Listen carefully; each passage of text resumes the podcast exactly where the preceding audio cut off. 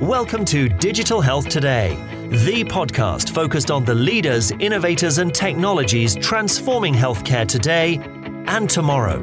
Find us online at digitalhealthtoday.com. Welcome back to Digital Health Today, the place to be to get the insights of leaders making the healthcare of tomorrow available today. I'm your host, Dan Kendall, and this is episode 68. Today, we're taking on the problem of blindness and loss of vision. This is a huge problem for hundreds of millions of people around the world who are legally blind or partially sighted. The number of people affected is set to increase as conditions like macular degeneration and diabetic retinopathy become even more widespread. Here to talk to us about this problem and some of the ways technology can help address it is Eliav Rodman. He's the director of marketing at Orcam Technologies, and they've developed a compact and wearable device to help address many of the problems associated with loss of vision. Also on the call is Guy Hilton. Guy is the general manager of Startup Nation Central, which is an organization focused on the Israeli innovation community. I'm happy to announce that Guy's organization, Startup Nation Central, has recently joined Digital Health Today as a sponsor and strategic partner. We'll be working together to highlight the great innovators and leaders working in Israel to solve the big problems facing healthcare today. Let's jump straight into the episode. Eliav, Guy, thanks for joining me and welcome to the program. Thanks, Dan. It's good to be here. Thanks, Dan. Pleasure to be here. Eliav, let's start with you. I want to dive into the success that's happening there at Orcam and explore what you're doing to help people who suffer from blindness and loss of vision. But before we get into the company and the solution, let's talk about the problem. What can you tell us about the situation that's being faced by blind and partially sighted people all around the world? Well, there are about 350 million people in the world who are affected by some form of vision problem ranging from totally blind with even no light perception at all, and through people who recently have begun to experience sight loss, often due to some of the conditions that you just mentioned. Macular degeneration is probably one of the most common, along with things that everyone's heard of diabetic retinopathy uh, or glaucoma, uh, just as some examples. And we're talking about people for whom glasses or another kind of lens can't solve the problem. So typically, the way it manifests will be um, spotty vision, tunnel vision, peripheral only vision. And for people affected in this way, reading is a huge challenge. And in fact, when you think about all of the visual information that's out there constantly surrounding us, that people with normal sight just take for granted. I mean, we we literally walking down the street, we're reading without even noticing it. Imagine being cut off from all of that visual information. You know, it's a tremendous difference in daily life.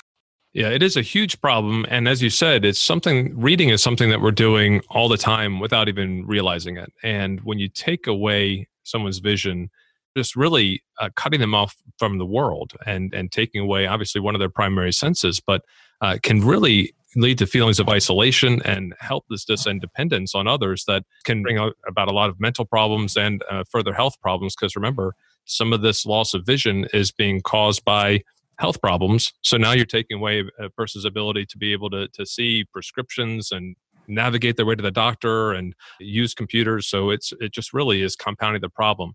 What are some of the options that have traditionally been available to people who lose their vision? There are many technologies out there today uh, in existence that were around uh, really for, for quite a long time. Some of them would be on your computer screen reading software. And then there are a couple devices out there. CCTVs are, are quite popular. Uh, it's essentially a small video with a screen, small video camera with a screen, with some extra controls for contrast or zoom that allow people with some residual vision to be able to read. With the CCTV, though, you can really effectively read more or less one word at a time. Uh, and it's very difficult to consume large amounts of text that way. And then, you know, there are lots of other aids that we're quite used to seeing, everything from a white cane, which is, you know, a great example of a really low tech solution, but very effective for navigation, and guide dogs, which people rely on for getting from point A to point B. But there was no solution out there first of all, that was really you know high tech, utilizing 21st century technology, and also uh, access to information is huge. And if you need to access that information via a computer or like a desktop OCR, then you're really limited to doing that. Uh, oftentimes at home or in a place where you can, uh, you know, where you can set yourself up with all that gear. And one of the things we set out to do with Orcam was create something that's wearable so that people could wear it and walk around with it and use it throughout their day, take it with them so the technology kind of follows you around and is there for you when you need it most.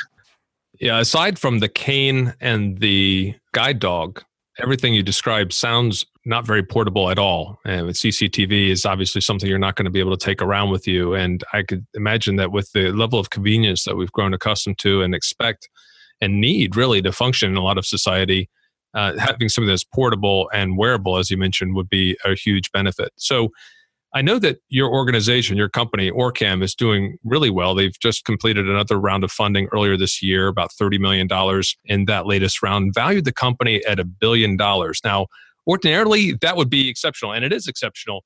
But the founders of your company seem to be on a bit of a roll because before that, the company they, they founded was sold to Intel for 15 billion. That's billion with a B, just for everyone who might be uh, breezing through this podcast. Now, Orcam's a few years old. You've raised 130 million in total on a, a $1 billion valuation. And with those sorts of numbers, there must be something really impressive that gets people excited about what you've developed. What can you tell us about it? Absolutely. Our product, our flagship product is called Orcam My Eye. And uh, we released the second generation of our device, which we call My Eye 2, just a few months ago. And what it is, is a tiny wearable device. It's about the size of your index finger. And it's got a camera, it's got a little mini speaker that positions next to your ear. The whole thing connects to a pair of glasses, more or less any pair of glasses.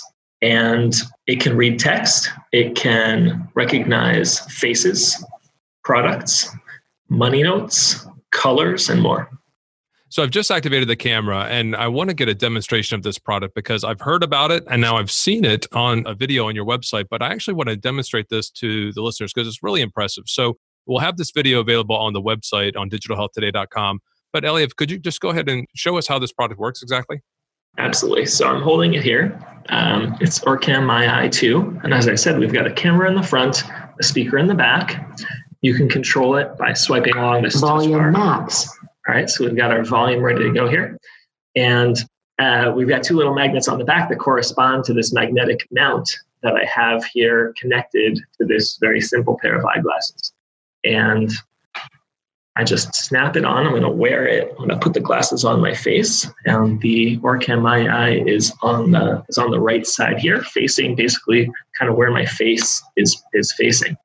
And I've got a, a page here with some text and and this is really this is really really cool now okay? Because if this device was constantly telling me all of the information that it understands jabbering on in my ear it would be very annoying and and our users wouldn't want to wouldn't want to wear it all the time right? So we needed to find a way to have it provide the information at a time in a way that's valuable and, and not annoying right? So it follows me around in my glasses and then when i'm ready I'm going to tell it, okay, read to me.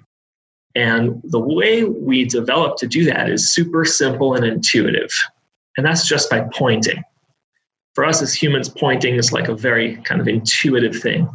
And it's cool because it taps into the core technology of computer vision, not only for the feature set, but also for the user interface. So here we go. We're going to try it. All right. I'm going to point at this page with my index finger. Camera sees the pointing gesture snaps an image and starts to read. Over the past few years, the Israeli digital health sector has begun to mature from a technology hub into a rich ecosystem. The sector currently And builds now- upon a combination of artificial I'm going to turn that down in the background here. So now when I want to stop the reading, all I got to do, my hand out in the stop gesture. and healthcare provider in And that's it. That's really incredible. So you've had this, you hooked this up for a speaker or to a speaker for this demonstration, but where would that normally be heard? Is it is it playing out where other people around you would be able to hear it, or is it somehow channeling it back to, in, a, in a low volume towards your ear? Yeah, there's a little mini speaker. It's just a simple HD acoustic speaker that's positioned next to my ear. I can control the volume in a place with any ambient noise. No one else is going to hear it, and I'd probably have to turn it up a little bit. In a very quiet room like the one I'm in, I'd probably turn it all the way down. And at the very most, somebody across the table would hear a faint murmur. It's really designed to be heard only by the wearer. And of course, in this case, I've connected it uh, via Bluetooth to an external speaker so that uh, for the purpose of the demonstration, it's easy for everyone to hear. But typically, only our user will hear the output from the device. Now, I like the fact that it's so small and it's something you wear with normal glasses, whatever glasses a person might wear. And just because a person is legally blind doesn't mean they might not wear any glasses whatsoever. They might have a few different sets of glasses they might wear for various reasons. So, being able to adapt to that uh, lowers the cost overall because they don't have to buy a special set of frames for, for your device. Uh, makes it more accessible. So you're holding your finger up and it's taking a picture. I've seen similar sorts of things with augmented reality where you sort of hold your fingers out and you snap or something like that and it picks that up. So you're doing a similar thing with the tap. Is it communicating with the cloud or is this all self-contained inside that little tiny device that's on, on the side of your glasses there? Yeah, that's actually really important. Um, OrCam MyEye 2 works completely on its own offline. It's not relying on the cloud in any way. As I mentioned, you can connect it to a Bluetooth speaker for audio output, and you can connect it to a Wi Fi network in order to download software updates. But all of the core computing functionality is done locally and internally, which means that it's very reliable. Uh, there's no added costs of, uh, of a data network, no cell plan needed.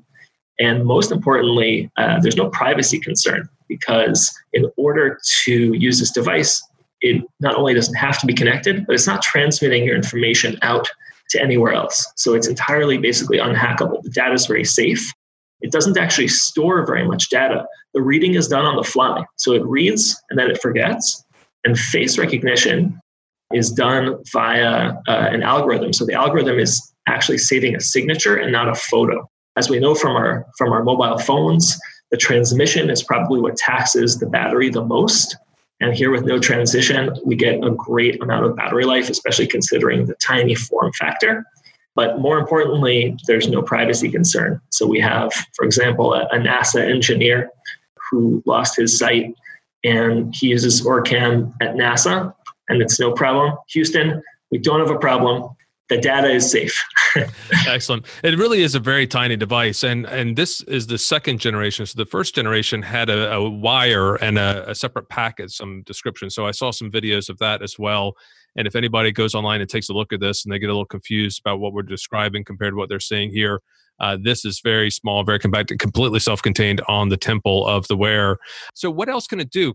Uh, yeah, so text face recognition, which is going to be complicated to do like over a camera on a podcast, but it takes about 10 seconds to enter the face of a friend or a family member into the memory of the OrCam MyEye device. And then every time it sees them, it will announce their name. And this is amazing in social situations because people, especially people who, who are losing their sight, maybe are afraid to tell people, maybe aren't quite ready for the implications of that socially to be able to walk into the room and have it say Dan into my ear. And then I can just be like, hey, Dan, nice to see you again. We have a normal social interaction. That's a huge thing.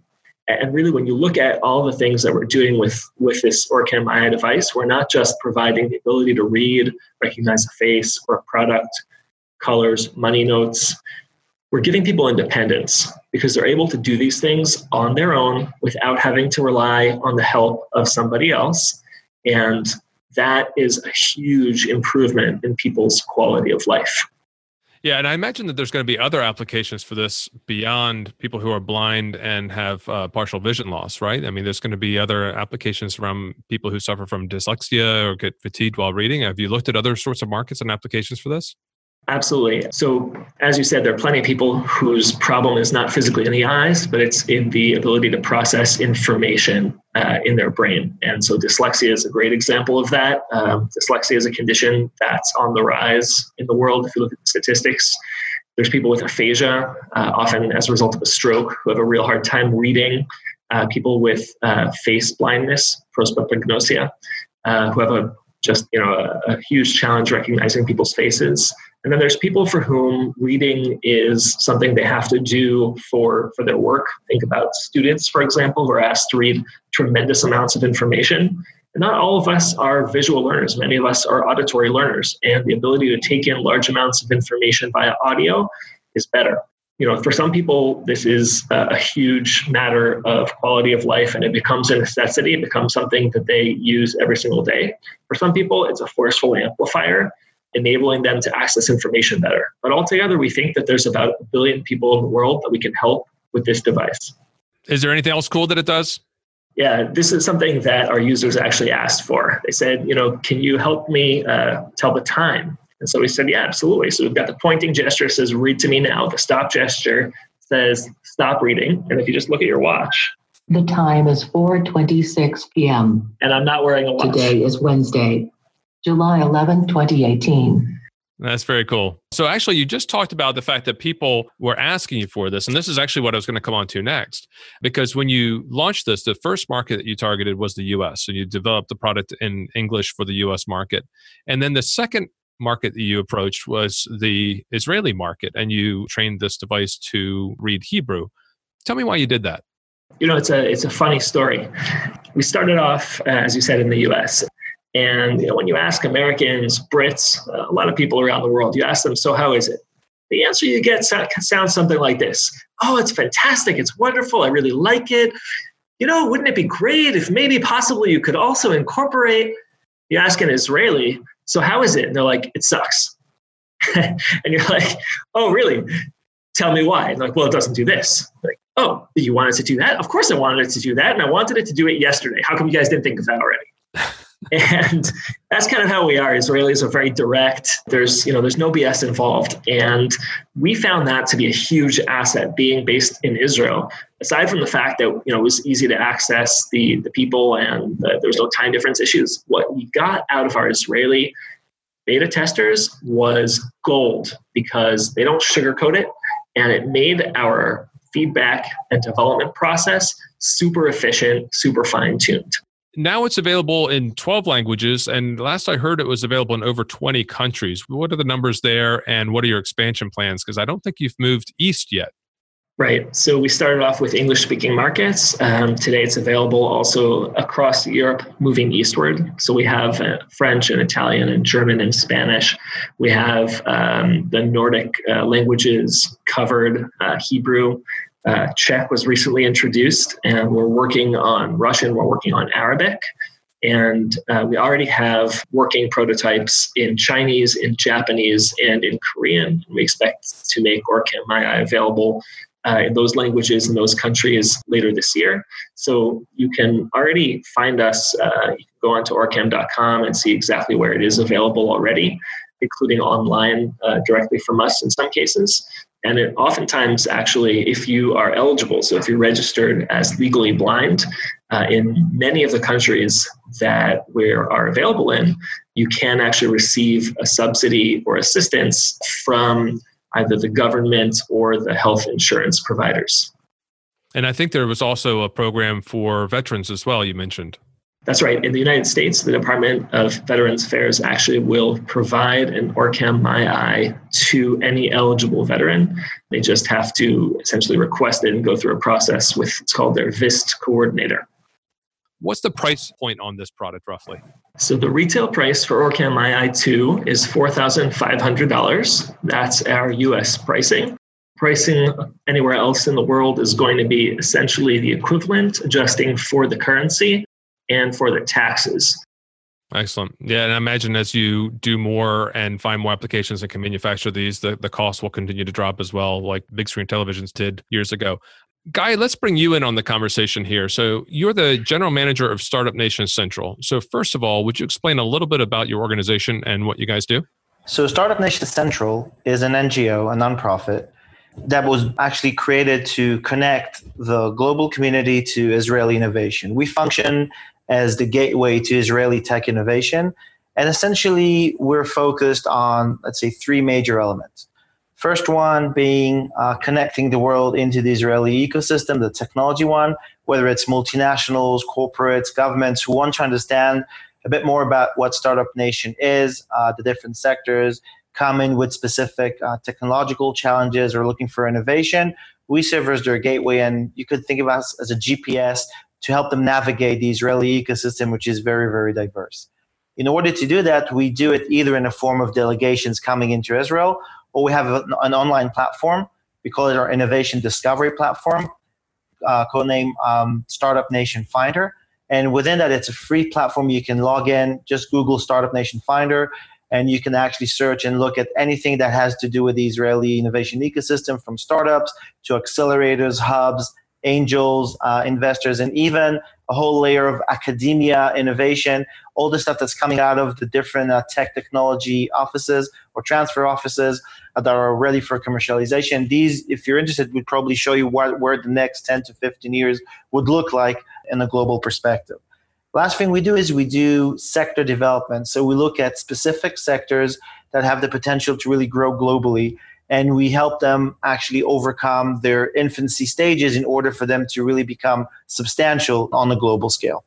Just in terms of that Finder program that you offer, listeners can find that by going to startupnationcentral.org. And up in the top right corner is the link to that Finder program. It is free to access, which I was a little surprised by. I was on that earlier and uh, went ahead and joined. You can just sign in with your Google ID or your LinkedIn profile and get access to all the information that Guy just mentioned uh, some really amazing companies that are there, multinationals, hubs, uh, some academia that you guys are working on profiling there and, and including in that ecosystem as well. So we're talking about Orcam. It's an amazing experience that they're having. They've raised some money. They've expanded to 20 countries. They've got uh, a lot more in the pipeline. Everyone knows that Israel has a strong history in technology and technology companies. What's in the water over there? What's the cause of all this exceptional strength that companies seem to have that when they're created in Israel? So I think it's I think it's a combination of parameters. First of all, if you think about the density of startups per you know per square feet, then we have probably one startup for every 1500 people in Israel. If you think about it, and, and we try to usually translate to something a bit more tangible, we usually see about a thousand new innovative startups a year, which if you quickly think about it, it's a new breakthrough almost every eight hours. And it has to do with several elements. It has to do, first of all, with necessity. And this is maybe a short history lesson. When Israel was actually established, there was very little, you know, um, infrastructure from a country perspective, and necessity brought a lot of innovation into it. And that became sort of the Israeli character, uh, and it's mostly characterized by risk taking, very independent, a very, very, very thorough, okay to fail type of mentality a lot of cultures are sort of shy away from failure or try to sort of downgrade the effect of a failure. In Israel, this is cherished. It's okay to fail, and as long as you learn something from it, the next time you'll do it better. And I think last but not least, and, and Eliav alluded to that as well, is the what we call in Hebrew tachlis, or truth be told, or in practice. It's the very straightforward, in your face type of, of feedback that you get, and those quick feedback loops between the different Israeli entrepreneurs either within their own companies or between different companies, actually accelerate the improvement process significantly. And if you take all that and figure out that also Israel by itself is a fairly small market, every startup that actually starts in Israel from day one thinks globally because the Israeli market would not be sustaining their, uh, let's call it their market expansion needs. So by definition, being a small country plays to our favor because we think globally from day one. That's an amazing number of startups that are being created there, and as you both have mentioned, the demanding nature of the of the local population provides you great information in that feedback loop, right? So it allows you to iterate, even though you might be dealing with a smaller number of people than some other larger countries. It allows you to really get some candid feedback and go back and innovate, change, and develop. So you have a great culture, a risk taking culture. You've got a great feedback loop that gets created. You've got investors there as well, right? Correct. I think if you look at venture capital ranking, then Israel is ranked either first or second worldwide in per capita ventures than any other country. And this has to go with both the local venture capitals or the angels and other, you know, other investment um, bodies. And definitely the global community sees Israel as a great investment opportunity. We see a lot of the global uh, venture capital firms opening offices here or having partnerships with the local uh, venture capital firms here in Israel by, by association. And there is uh, a lot of investment flowing into Israel. And we'll talk soon about the digital health aspect of it, but we see digital health investment rising year over year to significant numbers. Some of it is local money and some of it is government money, which is also an interesting aspect of Israel. But a lot of it is also global investment money coming into Israel. And it goes beyond the private sector, which I think is also very key to some of the success that you guys are having. And I imagine you will be having over the coming 5, 10, 15 years and beyond as the digital health sector becomes far more established, far more routine in terms of the way that people work and expect to work. And the Israeli government is also supporting this in a big way. What are some of the things that the government is doing to advance the digital health sector? So it's actually very true. The Israeli government recently launched an initiative, or a set of initiatives, probably it's a better way to explain it, that are actually promoting the digital health as the country's next growth engine. You see more healthcare providers in tandem with actually the government initiative uh, sharing their medical data and opening it up for innovation. Now, the government basically uh, started now with a budget of slightly more than $300 million, and that's geared towards three main aspects of those initiatives. First is the what we call the development of human capital in the uh, digital health space. So as we move forward, we see an increased demand for things like data scientists, but with an understanding of the digital health aspects rather than just let's call it generic data science. So a lot of investment goes into the universities and into the different institutes. So when they teach, for example, um, data science, they, they also teach it with the flavor of digital health. So these people come out of the university or any other institute with the relevant knowledge to start working in, in the um, digital health scene. The other part is really developing a national infrastructure. So connecting between the different data silos of digital health that exist today or opening up data to global partnerships for research purposes, such as uh, large medical centers, hospitals, and research institutes that would actually benefit from having that type and variety of medical data. And the last thing is naturally the sort of the business end of this initiative, which is scaling the Israeli innovation into the global market. And this is uh, the government initiative and, and funding that's been augmented naturally by the entire scene.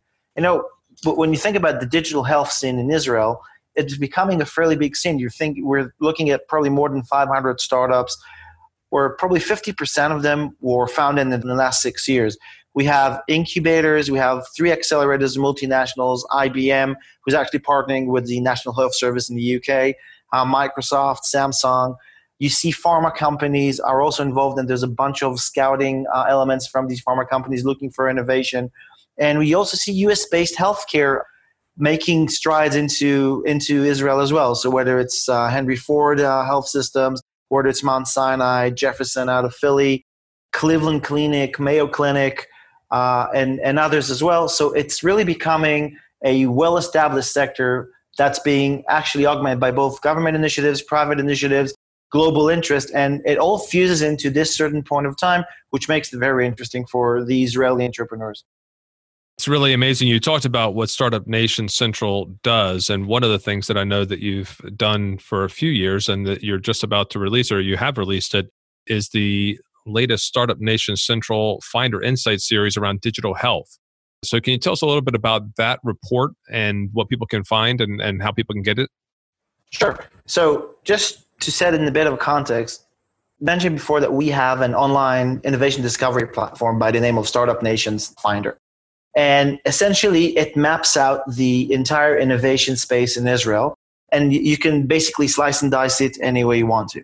Part of it is actually the digital health scene in Israel. And throughout the years, we've accumulated a lot of data uh, through, through our platform, both from the hardcore data of investment data, what are investors looking for, what are the different subsectors within the digital health scene, that are mostly prominent in Israel? Uh, what are the new trends that we see in, in the market globally versus locally? And many other things. What we've started doing about two years ago is taking all that data and then basically translating it into a, an analysis report. We deemed out the Finder Insight series. We have those in several sectors. And this is the annual report on digital that's, uh, that actually came out. And within it, you can find the investment trends. What are the prominent sectors? Within digital health that Israel is really focused on, whether investments are on the rise or not. What happened from through uh, year over year, so comparison to last year and the year before that as well. What is the share, for example, of foreign investments and foreign activities in Israel versus the local activity? and also what are the complementary technologies that augment digital health, such as cybersecurity and blockchain, two items that Israel is well known for, and they fuse into um, the digital health element as well. There's a link to the report in the show notes for this episode, and of course, listeners can also find it on the Startup Nation Central website. One thing that stood out to me in the report is that I noticed in 2017 there were $333 million invested in digital health companies. And in the first half, just the first half of 2018, there was already $270 million invested in digital health in Israel. There are loads of other great insights in here, so be sure to pick up a copy of this report. Go to startupnationcentral.org or visit our website at digitalhealthtoday.com forward slash 68. On the Digital Health Today website, we also have a great infographic that the team at Startup Nation Central prepared that shows the seven different focus areas within digital health and how some of the more than 500 companies line up within those areas. That's 500 Israel based companies. So be sure to visit our website and check that out as well. Guy, what's the best way for listeners to get in touch and engage with your team? So there are a couple of very easy things you can do in order to interact with Startup Nation Central. Either log in into our website, startupnationcentral.org, uh, go to the Finder platform, Startup Nation Finder. You can Google it, find it very easily. And these two would give you either a way to interact with us or interact directly with the different um, innovation entities that you're interested in. For each company within our innovation discovery platform, there's an introduction button. So once you slice and dice the information, you find the companies that are of interest to you, you can ask our analyst team to introduce you to them. And essentially, from there on, you just take it with the relevant uh, entrepreneurs. And last but not least, just leave us know a message on our website whether you're interested in, uh, in coming in for a delegation, getting more information, actually accessing some of the data that we have, downloading the, the health reports and so on. All of that would be available on our website and on our blog platform, which you can easily access again from the website. And for all of these, again, free of charge, just go in, log in, leave your details, and download whatever it is that you're, uh, you're, you want. Thank you for those. I'll make sure I include those on the show notes. And how about you, Eliav? Well, you have your website at orcam.com, O R C A M.com. You also are on Twitter at OrCam. Yeah, you can find us on Facebook. You can find us on Twitter, on LinkedIn. Excellent. We'll include those links in the show notes as well. Thank you both very much for joining me. My guests today have been Eliav Rodman of OrCam and Guy Hilton of Startup Nation Central. Now, if you're looking for the lightning round questions, fear not. We have Guy's and Eliav's answers on the show notes. Visit digitalhealthtoday.com forward slash 68 and you'll find those as well as links to the report by Startup Nation Central, the video of the demonstration we did on this episode, the infographic of the digital health landscape in Israel, and much, much more. If you enjoyed this episode, please take a moment to leave a review on your favorite podcast app. It really helps build our audience, and it's a great way to support this show. That's all from me for now. I hope you're enjoying a great summer, and until next time, keep on innovating.